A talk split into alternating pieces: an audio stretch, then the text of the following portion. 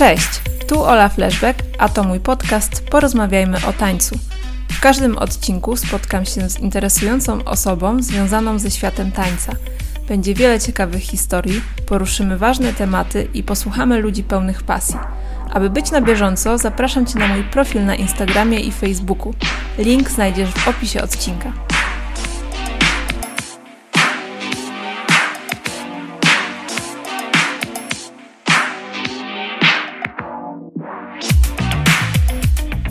Dominika Domaja-Łoszyńska to topowa tancerka, instruktorka i choreografka. Jako jedyna z niewielu osób w Polsce wyspecjalizowała się w stylu znanym jako walking. Szybko zaczęła podbijać polską, a następnie europejską scenę taneczną. Obecnie jest zapraszana jako sędzia oraz bierze udział w zawodach walkingowych w samej Azji. Jest współorganizatorką projektu Polski Walking oraz Walk on Point, pierwszych w Polsce zawodów walkingowych. Z domą porozmawiałam o początkach nowego roku i związanych z nim refleksjach, o tym jak rozwija się polski walking na tle europejskim, a głównym tematem rozmowy były jej podróże i doświadczenia w Azji.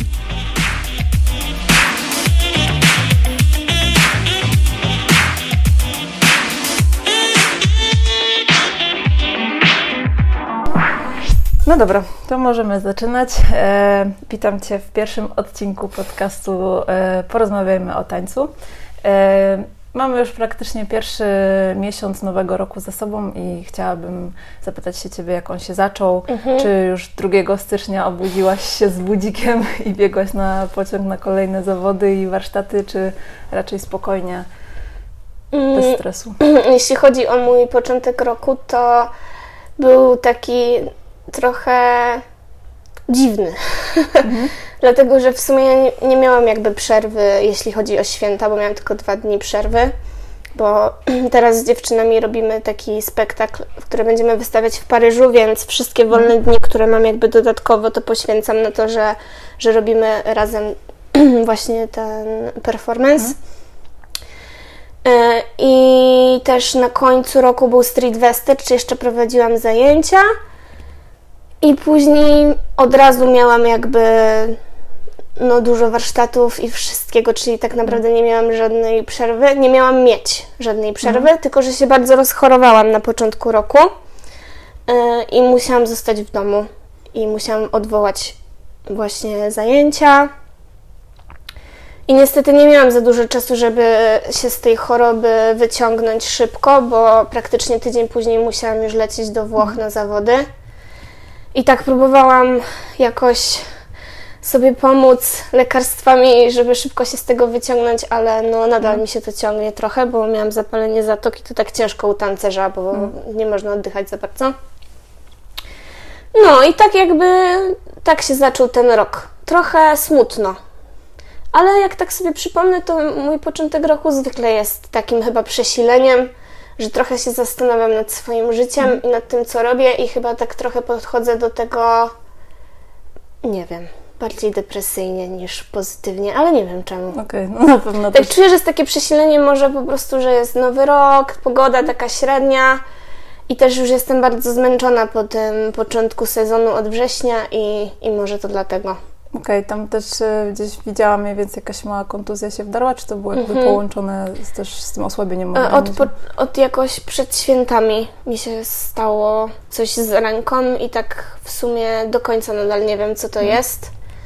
E, chodzę do fizjoterapeuty, próbuję tam tejpami, mm. jakimiś różnymi sposobami to robić i ogólnie jest trochę lepiej, tylko to mi jakby wraca, czy jak... Okay mam jakieś warsztaty i trochę więcej muszę machać rękoma, no to wtedy mnie boli.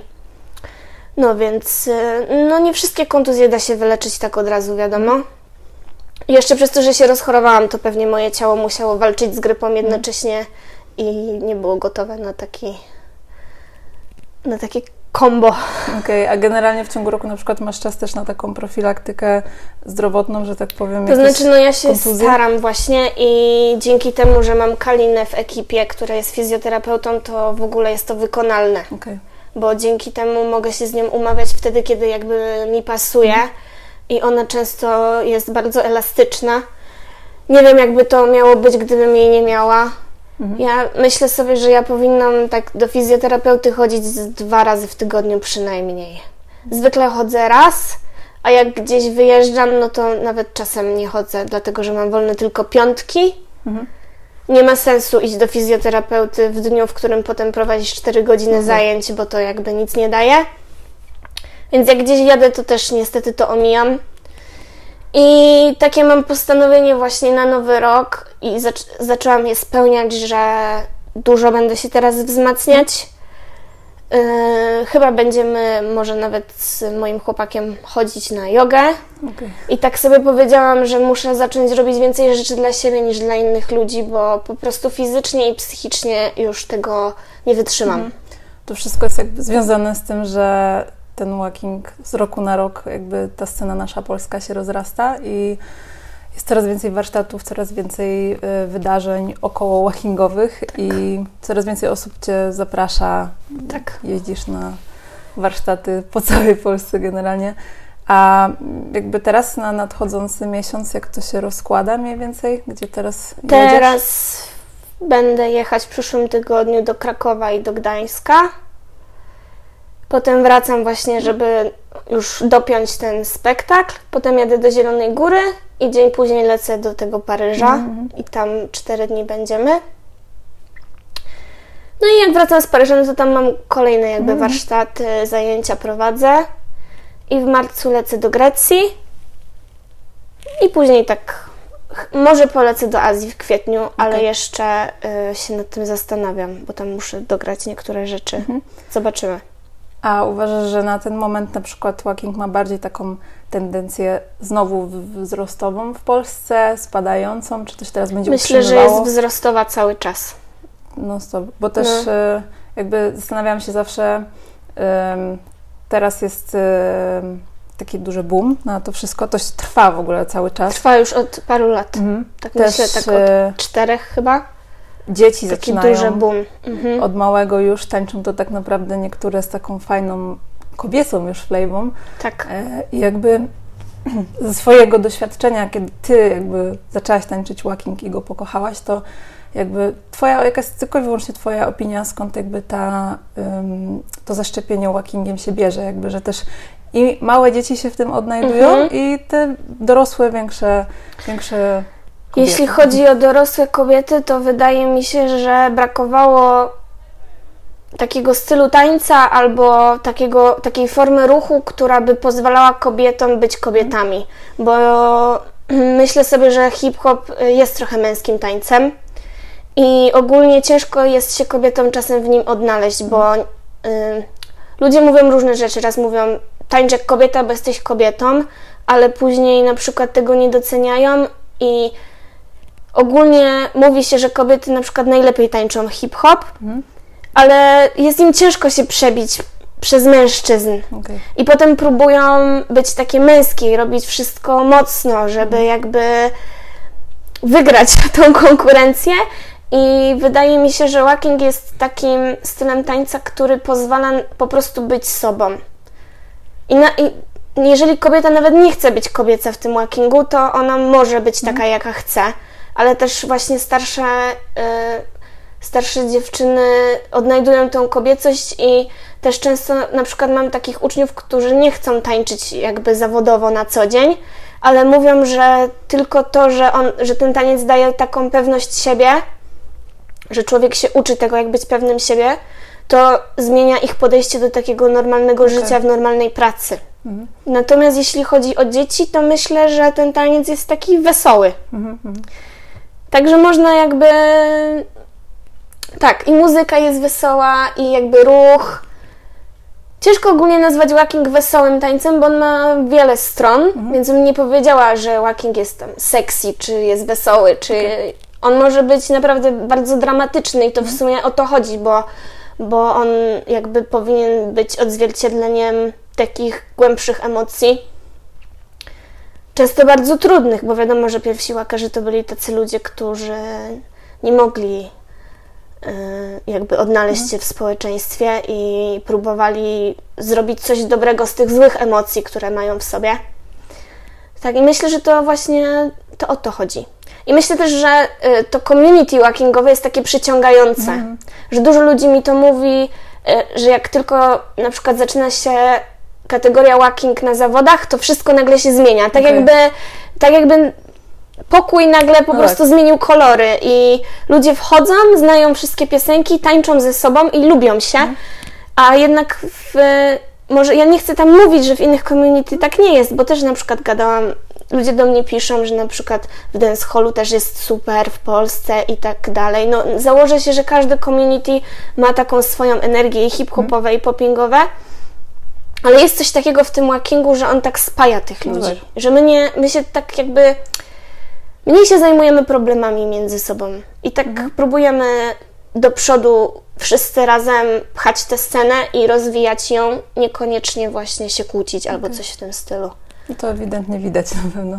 A na tle takim jakby europejskim, no bo dużo rzeczy też się dzieje gdzieś tam we Włoszech, we Francji, to też jakby e, wszystko idzie mm, w tym, na tej samej osi czasu, czy też widzisz, że na przykład we Włoszech, jak jeździsz tam często są jacyś nowi zawodnicy, Mhm.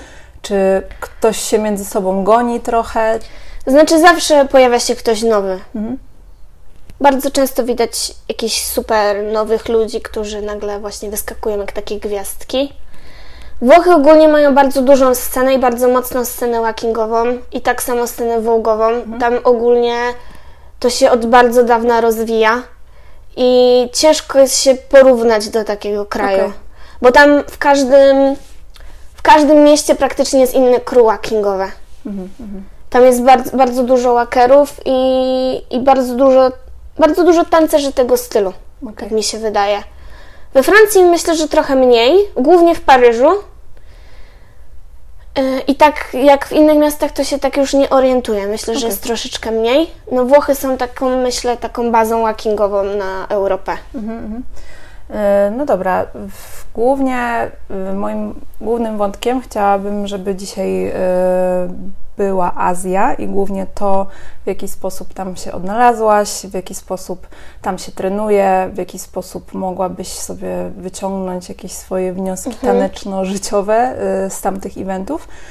I właśnie chciałabym się Ciebie na początku zapytać, e, jak w ogóle się tam odnalazłaś? Czy to była jakby. ym, to był Twój cel, żeby na przykład wybrać jakiś event, na początku pojechać tam sama, czy na początku zostałaś tam zaproszona jakby i... To jest ogólnie śmieszne, bo ja tak ostatnio sobie o tym myślałam, że ludzie sobie nie wyznaczają celów takich do spełnienia w swoim życiu.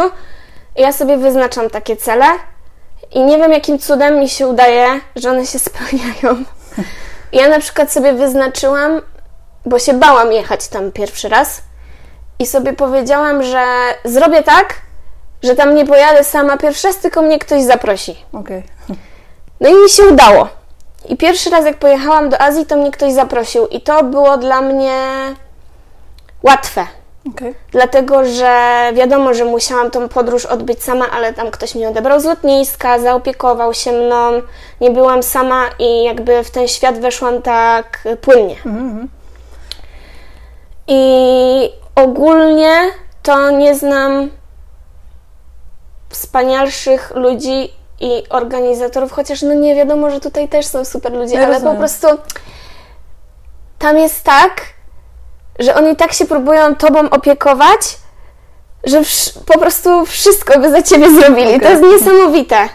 No, na przykład jedzenie potrafią ci wpychać 20 razy dziennie, tylko żeby na, na, żebyś na pewno nie była głodna, bo jak będziesz głodna, to jest w ogóle katastrofa. Na przykład na Tajwanie jedzenie to jest... Tam, tam uważają, że jak człowiek jest głodny, to jest nieszczęśliwy. Czyli, że jedzenie daje ci szczęście. No i po prostu zewsząd to jedzenie i herbata, i kawa, i wszystko po prostu. No i ci ludzie są tacy mega życzliwi. I oni się bardzo cieszą, jak ktoś z Europy przyjeżdża do nich, żeby z nimi potańczyć i ich poznać. To oprócz jakby, no, Twojej ciężkiej pracy, tego, że pojawiasz się też w Europie i konfrontujesz się też z tymi y, tancerzami, tancerkami z Azji, to jakby myślisz, że to też była kwestia właśnie tego, że pojawiasz się, ludzie Mhm. o Tobie też wiedzą, że w Europie jesteś wysoko i no i automatycznie też chcieli, chcieli gdzieś tam Cię No poznać w wiadomo, to tak jakby idzie taką mm, takimi schodkami i później to lawinowo po prostu się zdarza. Ja na przykład pierwsze takie, bo tam sędziowałam jakieś małe zawody za granicą wcześniej, ale takie duże zawody za granicą, no to pierwsze sędziowałam eleganzę we Włoszech i myślę, że dużo dało to, że wcześniej jeździłam bardzo dużo do Włoch. Że byłam na kilku różnych eventach i pokazywałam się tam cyklicznie i jakby ci ludzie mnie zauważyli, zapamiętali, ja byłam znowu i byłam znowu i byłam znowu i oni widzieli, że ja coś daję ich scenie, że ja tam jestem, że ja wspieram i jak im się to spodobało, to oni mnie później zaprosili. Czyli jakby jeżdżenie w jedno miejsce często też może być dobrym wyjściem, żeby coś takiego osiągnąć, nie? A później to tak wiadomo, ktoś inny zauważy, ktoś inny zauważy i to tak się zaczyna rozrastać. Okej, a tak pod kątem organizacyjnym, jak byłaś y, sędzią i miałaś jakby tą listę zawodników, gdzie nie Ojej. było się w stanie z nich do końca rozczytać, to oni jakoś to, nie wiem, też robią na zasadzie Tak, numerów, czy... Tak, na zasadzie numerów. Okej. Oni tam mają bardzo duże eliminacje zwykle, że to są po dwie osoby na raz. Albo na przykład ostatnio jak byłam w Chinach, no to tych wszystkich ludzi podzielili na trzy koła i każdy sędzia sędziował jakby swoją część. Nie, że setkach 300 osób? załóżmy na raz, tylko ja mam 100. Okej. Ktoś inny ma 100 i ktoś inny ma 100 i wtedy po prostu z tych najwyższych not zbiera się jakaś tam 50 Mhm. czy 60 i później to sędziujemy jeszcze raz razem i z tego wybieramy Mhm. y, najlepszą tam szesnastkę załóżmy.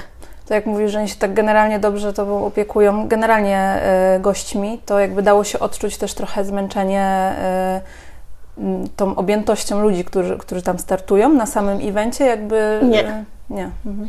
Okej.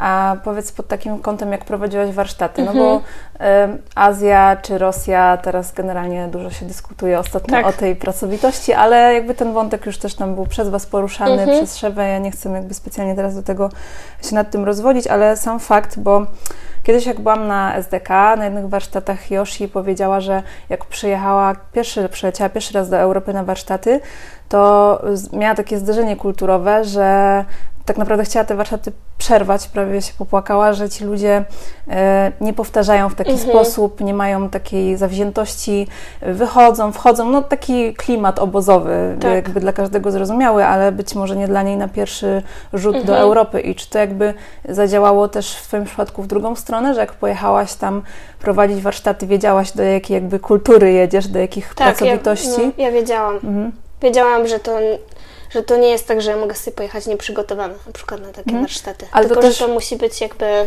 Okej, ale to też jakby dało się odczuć, czy to w ogóle, bo zastanawiam się, jeśli tam jakby byłaś e, na, w trakcie eventu, no to też są różni ludzie, generalnie wszystko się opiera wokół walkingu, tańcu, community Mhm. i tak dalej, czy, czy faktycznie to się tak dało odczuć pod kątem takim kulturowym, że faktycznie oni po prostu tak jak my ze względu na jakąś tam swoją kulturę dajemy 100%, to oni dają 1000 powiedzmy pod kątem pracowitości. No, oni są bardzo pracowici. Mhm. Nie chcę powiedzieć, że są bardziej pracowici niż Europejczycy, Mhm. bo tak samo i tutaj jest dużo pracowitych ludzi, jasne. którzy będą bardzo dużo tańczyć, tylko tam większość taka jest po prostu. Mhm. Że jakby oni tak jak tak jakby się tego uczyli od dziecka, że to jest taki system pracy, Rozumiem. że to trzeba powtarzać i to dla nich nie jest trudne. Mhm. To ich Są nie męczy, tylko oswojeni, to nie? im jakby, to ich napędza. To jest tak Okej. jakby troszeczkę odwrotnie. Ale z drugiej strony ja też byłam w szkole baletowej wcześniej i ja wiem, co to jest ciężka praca Mhm. i jakby dla mnie to jest normalne w moim życiu. Mhm. Ojej, przepraszam. Spoko. W moim życiu. I też zawsze jak prowadziłam zajęcia tutaj na przykład z dziećmi, to wiadomo, że daję jakiś zakres swobody, ale ogólnie myślę, że dużo wymagam. Mhm. Także jestem przyzwyczajona do takiego szybkiego trybu nauczania i takiej pracy. Czy się odnajdujesz tam. A teraz Mhm. jak tam jedziesz za, y, w tym roku, to też jest jakby jakieś zaproszenie, czy to jest kwestia Jeszcze Twojego eventu? Okej, Jeszcze nie wiem. rozumiem. A w jaki sposób tam są organizowane te zawody? To na Mhm. przykład, nie wiem, organizuje Chrissy, czy to organizują zupełnie osoby niezwiązane z tańcem, czy to... Myślę, że to są zwykle osoby związane z tańcem. Mhm. No jak Chrissy, no to ona jest bardzo związana. Ale ona organizuje też, jakby Tak, tancerze też tacy organizuje, topowi tancerze też organizują. Japonia to było ciekawe doświadczenie, bo tam y, Old School Night to są ogromne zawody. Okej. I tam startowało 300 łakerów i było wszystko co do sekundy Mhm. wyliczone. I oni się zmieszczają w czasie i Tak, wszystko, wszystko, jest... na czas. Tam jak się człowiek spóźni na eliminację, to się spóźni na eliminację, że nie ma. nie ma. Nie ma. A poperów to tam nie wiem ile było, chyba z 500. I oni wszystko Hmm. jakby robią popping, walking, locking, chyba roz, locking jest 2 na 2, yy, breaking 3 versus 3 i nie wiem czy jeszcze jakiś ekip, albo breaking duży i 3 versus 3, coś takiego, jeszcze jakieś ekipy. Mhm. I oni to wszystko są w stanie zrobić w dobrym czasie i nie skończyć tego o godzinie drugiej w nocy i trzeciej, tylko normalnie to kończą. w ciągu dnia wszystko od rana do wieczora. Na przykład tam koło 20-21 i później... Tylko, że oni na przykład nie mają afterparty. To Okej. jest ciekawa różnica kulturowa. Oni zwykle nie chodzą do klubu, żeby się bawić później po zawodach, tylko ich afterparty to jest najczęściej obiad albo kolacja. okej. Że jakby spotykają się w miejscu i jedzą wspólnie yy, i tak spędzają ten czas po zawodach, ale niekoniecznie jakby tańcząc tak imprezowo. Okej. Co uważam na przykład, że w Europie być może to jest trochę lepsze, bo ludzie pewnie. bardziej czują klimat na przykład tańca klubowego, bo walking jednak to jest taki taniec, który wywodzi się z klubów, czyli powinien tam wracać No, raz na prawda. jakiś czas. Ale oni też lubią sobie poimprezować pewnie tak pomiędzy zawodami, Mhm. więc okej. Ciekawe, jakby wyglądał taki after z 500 tancerzami. Na przykład na old, school, na old School Night oni mają osobne aftery, Okej. że ktoś odpowiedzialny za walking organizuje dla walkerów, ktoś odpowiedzialny za popping dla poperów. Jakby to jest wszystko w innych miejscach. Mhm. Rozumiem. Niektórzy ludzie się tak przemieszczają pomiędzy wszystkimi. Okej. A um, ostatnio też jak napotkałam się na Wasz live, e, mówiłaś coś takiego, że na początku najlepiej sobie tam, e, jak zaczynamy tańczyć, e, zacząć od tych takich małych kontestów, żeby gdzieś tam się sprawdzać, e, wyciągać wnioski i Mhm. dopiero potem przejść na te duże sceny, stawać z dużymi graczami. I jak to wygląda pod jakby w Twojej kwestii? Czy teraz Ty właśnie stawiasz sobie za cel te duże sceny, tak jak powiedziałaś, że Mhm. Azja, e, generalnie oprócz tego już e, poświęcania więcej czasu dla siebie, Mhm. regeneracji i tak dalej, to takim tanecznie gdzieś tam, czy to właśnie ta Azja jest gdzieś tam jakimś Twoim przyszłym... Mm, Na razie Spektrum. myślę, że tak. Mhm. Że bardzo bym tam chciała wracać. Często, jak najczęściej się da. I tam scena walkingowa też jest bardzo duża, bo tam w każdym kraju jest przecież tyle ludzi Mhm. No tak. i jakby nawet jeżeli to jest ten sam procent tańczących ludzi, w, co w Polsce, no to tam ich będzie dużo Mhm. więcej. Więc, y, więc tam myślę, że są takie teraz super zawody i możliwości. Ja tylko nawiążę do tego, że no ja mówiłam, że warto zaczynać od małych rzeczy, żeby też. ym, tylko mi chodzi o to po prostu, że trzeba robić jakby. Nie, że się pojedzie na jeden duży event i później na przykład się Rozumiem. ma pół roku przerwy. Tylko żeby jechać na kilka różnych eventów i przede wszystkim od razu, jak się tylko zaczyna tańczyć, to wyjeżdżać za granicę, że nie czekać na to, że człowiek często myśli, nie mam, tak, nie mam takich e, umiejętności, więc jeszcze nie pojadę. A to, ten wyjazd zmienia te umiejętności. To jest, ym, na, na takie rzeczy trzeba spojrzeć odwrotnie. Właśnie ludzie zwykle boją się wydać pieniądze, bo myślą, że nic nie osiągną, ale właśnie to, że oni tam pojadą, to sprawi, że oni nabiorą takich umiejętności, że oni później coś osiągną. I ja na przykład uważam, że dla mnie to, było, to była najlepsza rzecz, jaką zrobiłam, że od razu wyjeżdżam za granicę, dlatego że w Polsce wiadomo, że scena wtedy była mała i my mieliśmy może jed, jedne zawody w ciągu roku albo, albo dwa jakieś kontesty. I ja jakby od razu jeździłam na zawody, a w sumie od razu jeździłam na duże zawody. Ale od razu mierzyłam się z jakby ludźmi z całej Europy Okej. i nie musiałam nadganiać tego poziomu. A, Znaczy, to nie jest tak, że w Polsce jest niski poziom, bo ja kompletnie tak nie uważam. Tylko wi- oczywiste jest, że my jakby zamykamy się w jakimś kręgu swoim. I jakby wiadomo, że pojawiają się nowe osoby, ale głównie tańczymy z tymi samymi. Tak, tak. Więc jakby nie wiemy, co się dzieje w innych miejscach świata i tam jest zupełnie inaczej, więc szkoda się zamykać tylko w, je, w jednej opcji i później się jedzie gdzieś jest wow, jakby nie wiedziałem, że ludzie tak tańczą. To mają zupełnie inny styl, robią inne rzeczy. I to jest, to jest super, że można się wymieniać z tymi ludźmi. I też właśnie dzięki temu od razu się mierzy w górę. Okej. No dobra, to w takim razie tą optymistyczną myślą budującą kolejne pokolenia możemy zakończyć ten pierwszy odcinek. Tak. Ja tylko chciałam dodać Jasne. właśnie, że w Polsce ogólnie teraz uważam, że jest bardzo wysoki, już, no nie powiem bardzo, bo będę wtedy za miła, że jest wysoki poziom i w porównaniu do niektórych scen, y, takich świat, no, różnych scen na świecie, to aż jestem zaskoczona tym, jak to się szybko mhm. rozwija. I wiadomo, że jest coraz więcej zawodów z kategorią walking, tylko bardzo chciałabym, żeby to się nie przeistoczyło w nic złego. Okay. Bo często jak coś się rozwija tak szybko, to można utracić tą esencję. Mhm. Dlatego fajnie by było, żeby ci młodzi ludzie, którzy wchodzą w ten świat, od razu jakby próbowali się uczyć historii i uczyć się mhm. tego, czym jest ten taniec i jakby tą esencję zatrzymywać.